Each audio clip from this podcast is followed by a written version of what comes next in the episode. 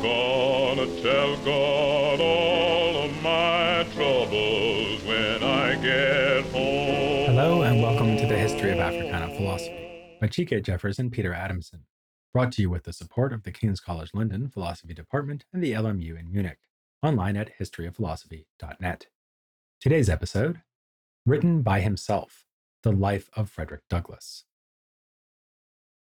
On the speaking tours that established Frederick Douglass's reputation, one of his favorite topics was self-made men. This quintessentially American theme could not have been more appropriate, because America has produced no greater self-made man than Douglass. Born into slavery in Maryland in the year eighteen eighteen, he seized at scraps of opportunity to become literate, earn money on the side as a ship caulker, and then escape his master Thomas Auld in eighteen thirty-eight. Within a decade, he would be famous. He came to prominence as a public orator, excoriating the evils of slavery. Then in eighteen forty-five, he published his autobiography, The Narrative of the Life of Frederick Douglass, an American Slave, written by himself, which became a sensation. It would sell eleven thousand copies in the U S and went through nine editions in the U K. Douglass traveled to Ireland and Britain, and while there, purchased his freedom with the financial support of friends.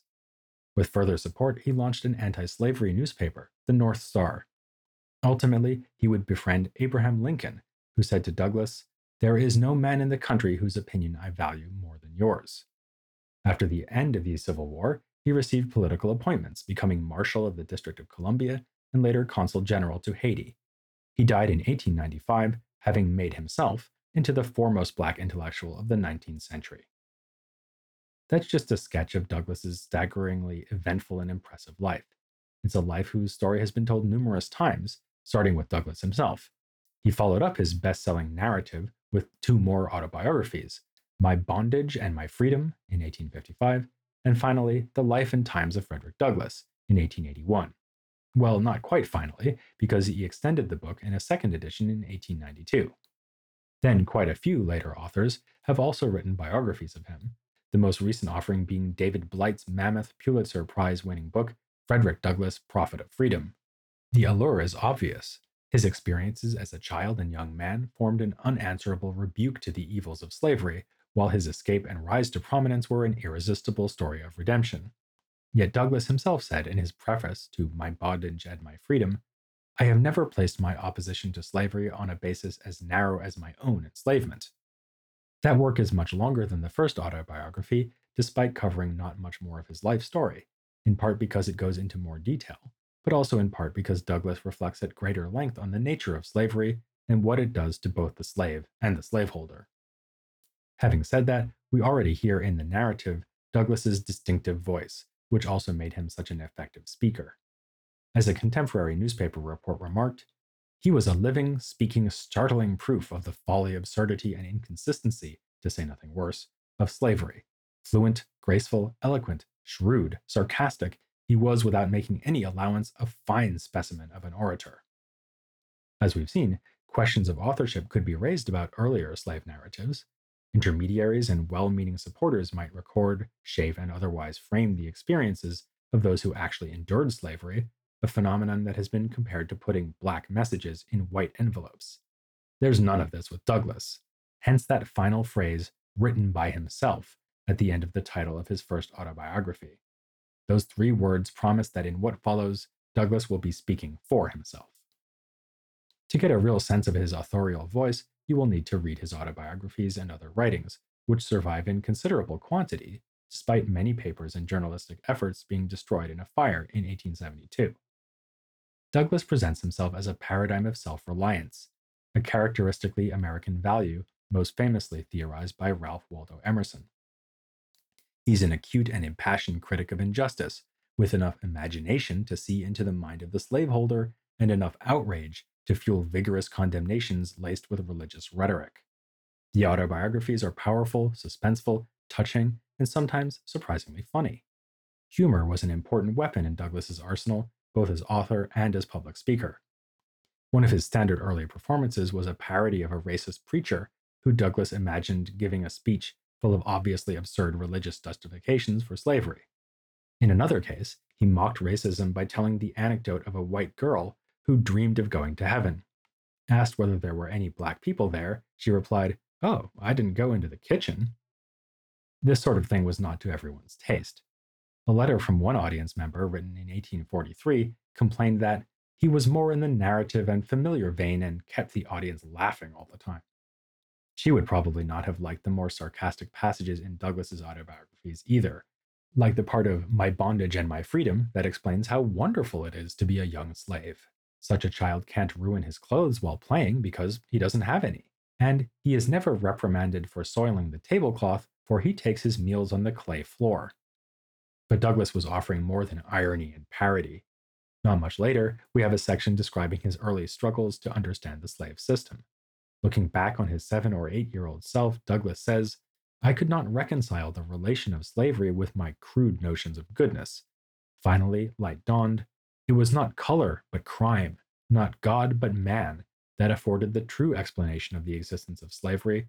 The appalling darkness faded away, and I was master of the subject." The reference to his enslaved child self as master itself looks like a barbed wordplay, but used to make the most serious of points. The point is, in part, a philosophical one, as Douglass suggests the reliability of inborn and unspoiled moral intuition. Indeed, one of the reasons slavery is so wicked is that it undermines that natural tendency to see what is good. The point is implicit in Douglass's description of his relationship to his first owner, Captain Aaron Anthony, who he also at times suspected was his father. In awe of the absolute power of this distant old master, the young Douglass was aware of his own entire dependence on the will of somebody I had never seen.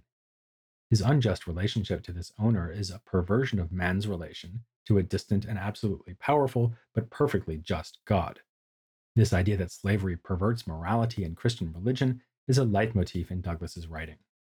Speaking of another master's wife, Sophia Auld, he remarks that her natural kindness and generosity was undermined by the need to oppress her human chattel, so that slavery proved as injurious to her as it did to me. Or, as he elsewhere puts it, there's some truth to the saying that slavery is a greater evil to the master than the slave. Douglass suggests that slaveholders, as much as slaves, have their very status as rational beings undermined by the tyrannical power they wield. Whereas the slaves are reduced to the level of a mere beast to be bought and sold, the master's license to wield arbitrary violence means that they simply follow their irrational passions rather than having to give reasons for their actions, even to themselves. In the autobiographies, Douglass gives many concrete examples of the immorality of the slave owners. There are scenes of murder and beating, and intimations of systematic rape, and he also speaks of the way masters encourage drinking and other bad behavior among slaves to keep them passive and weak. He observes mordantly that it is worse to be the slave of a master who aspires to religious piety than a more secular-minded one. An appendix to his first autobiography discusses the vast gulf between real Christianity and Christianity as it actually exists in the slaveholding United States. But amidst all this hypocrisy, Douglass is able to maintain his own ethical compass. This ratifies his theory of innate moral intuition and also fits with his repeated claims that he has been guided in his life by divine providence. One of Douglass's most famous quotes, "Knowledge makes a man unfit to be a slave," expresses another idea that echoes throughout the autobiographies.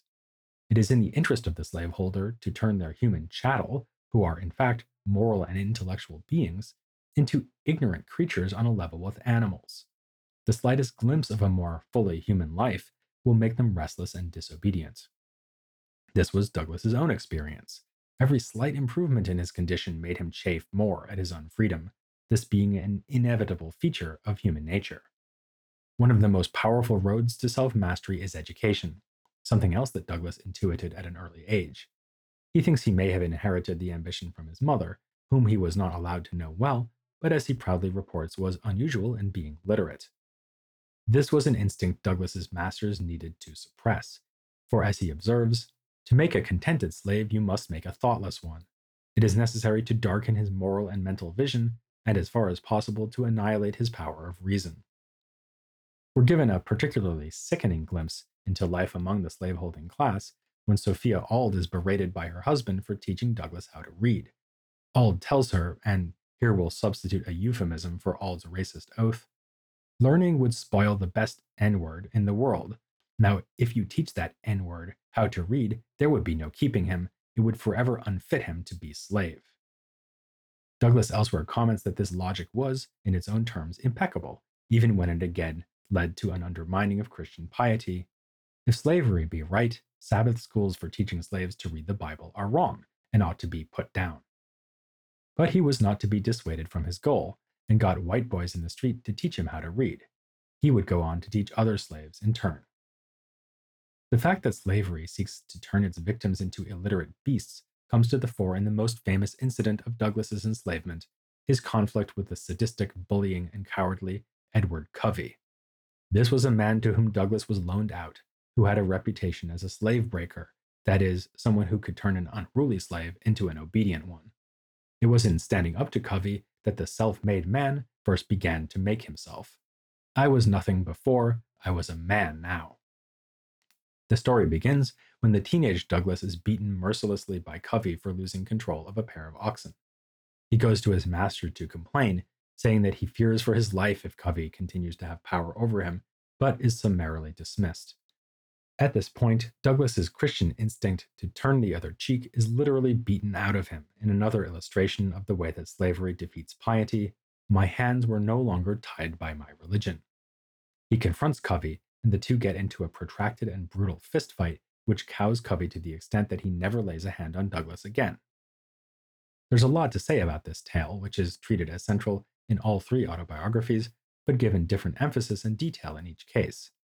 For starters, Douglass is able to inflict a final defeat on Covey by casting him as a minor character in his own story. Like the Baron de Vautay before him, Douglass identifies victimizers, exposing them to the judgment of posterity.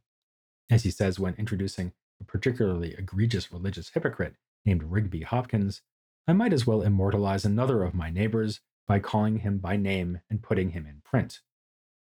As for the aforementioned theme of humans and animals, when describing his rough treatment at Covey's hands, Douglass explicitly compares himself to the poor beasts of burden.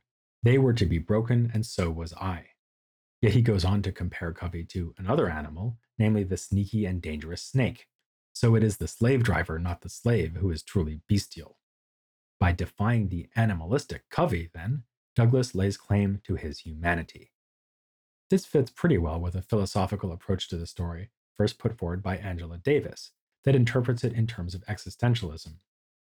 The insight here is that Douglass's desperation is such that he is willing to risk death in order to stake a claim to freedom. His assertion of dignity and self-worth shows that he and he alone is responsible for that freedom. This is a powerful reading and makes especially good sense of the version in The Narrative, Douglass's first autobiography, which does seem to put the individual struggle at the center of the tale. Extrapolating the message of the Covey incident would be that Black Americans should rise up as free individual subjects, violently if necessary, to defy the constraints placed upon them. But, as several other commentators have pointed out, the version of the story we get in My Bondage and My Freedom, the second autobiography, is rather different.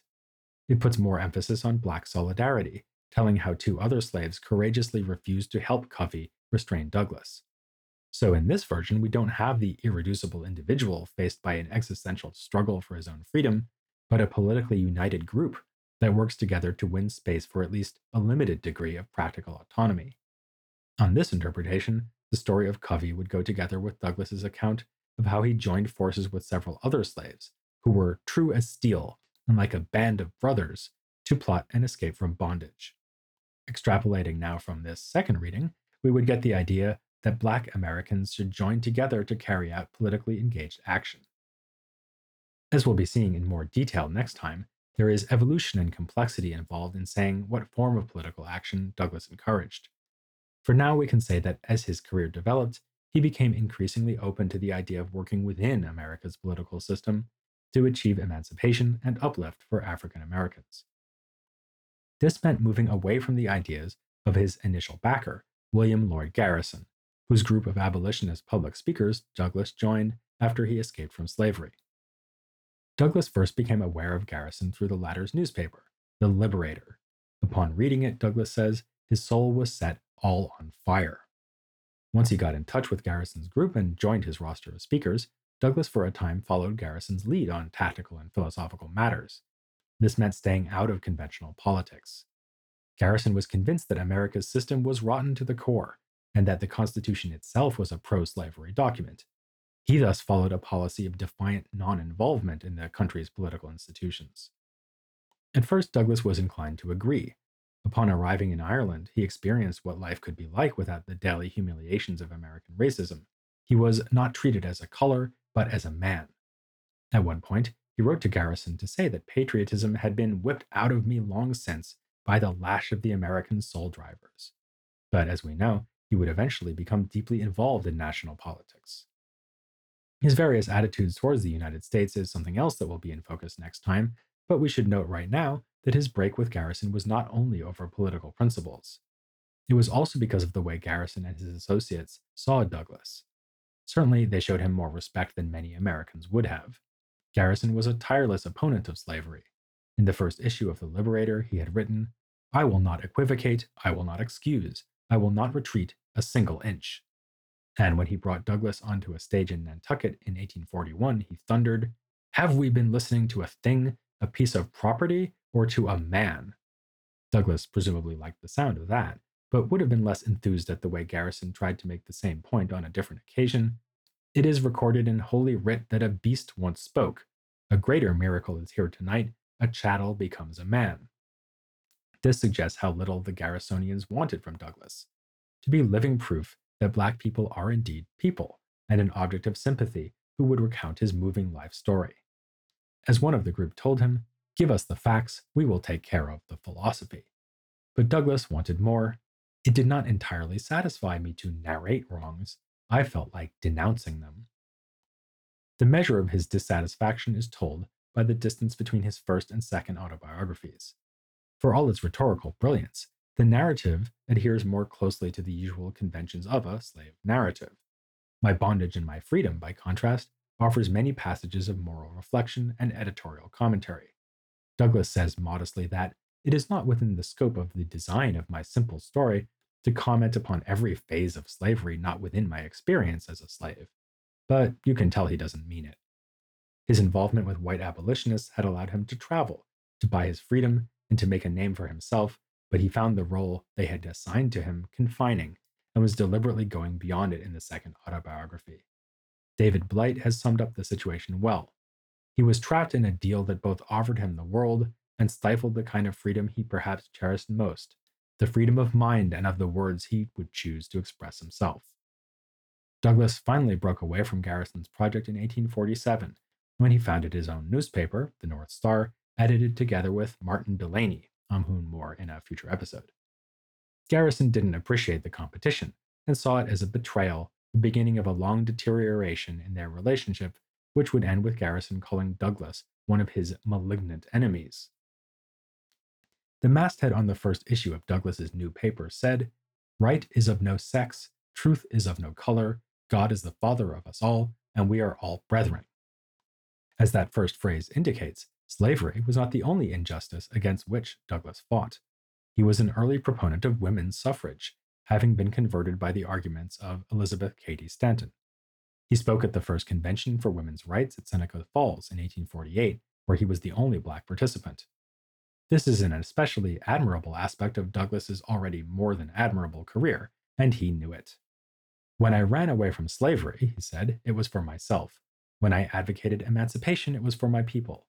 That when I stood up for the rights of woman, self was out of the question, and I found a little nobility in the act." He recognized the crusade against sexism as continuous with the fight against racism, saying after abolition that the women's suffrage campaign was a continuance of the old anti-slavery movement, and involved much the same arguments. Some sense of the parallel is conveyed by the similarity of the following two quotes from his pen. "I deny that the Black man's degradation is essential to the white man's elevation," and "Woman cannot be elevated without elevating man, and man cannot be depressed without depressing woman also." Yet just as with Garrison, Douglass would experience tensions with his allies in the women's movement. Though he did see gender equality as an urgent issue, he didn't think it was quite as urgent as racial equality, because Blacks were subject to levels of violence and oppression that simply didn't affect white women. He rejected equivalences drawn between slavery and the plight of females in a male-dominated society, and had no objection to enfranchising male Black voters before women received the vote. On the other side of this debate, the priorities were the other way around, as some proponents of women's suffrage indulged in racist arguments. Stanton, Douglass's erstwhile tutor in the subject of gender oppression, complained that under American law, women were classed with idiots, lunatics, and Negroes. Though Douglass's rise from slavery to national spokesman is the most famous and gripping part of his life, we should touch at least briefly on a few points from Douglass's later career, which is covered in his third and final autobiography, The Life and Times. He here discusses his steadfast adherence to the Republican Party, which survived moments of frustration at Lincoln's caution with abolition, and then the measures he proposed to take towards a defeated South. At one point, he even complained that Lincoln's tendency was to do evil by choice, right from necessity. Yet he mourned Lincoln's death, which he said united the people of his city, Rochester, to the extent that it made us more than countrymen, it made us kin. Given the racism of the Democratic Party of his day, he continued to support the Republican Party after the Civil War. Douglass was, unsurprisingly, disappointed at the failure of Reconstruction in the South and the resulting suppression of voting rights, along with the increased use of lynching. As he remarked at the eighteen seventy-six Republican National Convention, "What does it all amount to if the black man, after having been made free by the letter of your law, is unable to exercise that freedom, and having been freed from the slaveholder's lash, he is to be subject to the slaveholder's shotgun?" In the third autobiography, Douglass is also at pains to defend his conduct as envoy to Haiti, where he was torn between his sympathy for the black population of the island and his assigned task of pursuing American interests, notably by securing dominion over a port there. In eighteen ninety-one, he resigned, his position undermined by the impression that he sided with the Haitians, but this is probably unfair. Douglass was willing to criticize the Haitian government of the day for its repressive policies, just as he was willing to admonish his own government for trying to bully this poor country into making disadvantageous agreements. But if he regretted his involvement with Haiti, that doesn't show in the final autobiography, which concludes by calling his invitation to represent the island at the World Exposition in eighteen ninety-three a fitting and happy close to my whole public life. That seems like a fitting note on which to end this episode, too. After all, if it's good enough for Frederick Douglass, it's more than good enough for us. But we're not done with him yet. Having looked in this installment at his life story, we'll turn next to two of his most important speeches. These speeches raise the question of what America meant to Douglass, given the ways he saw himself as a citizen of the world, and they encourage us to ask questions about the meanings of national holidays, including America's Independence Day. Look out for the rhetorical fireworks as we continue to explore the thought of Frederick Douglass here on The History of African Philosophy. I'm gonna tell God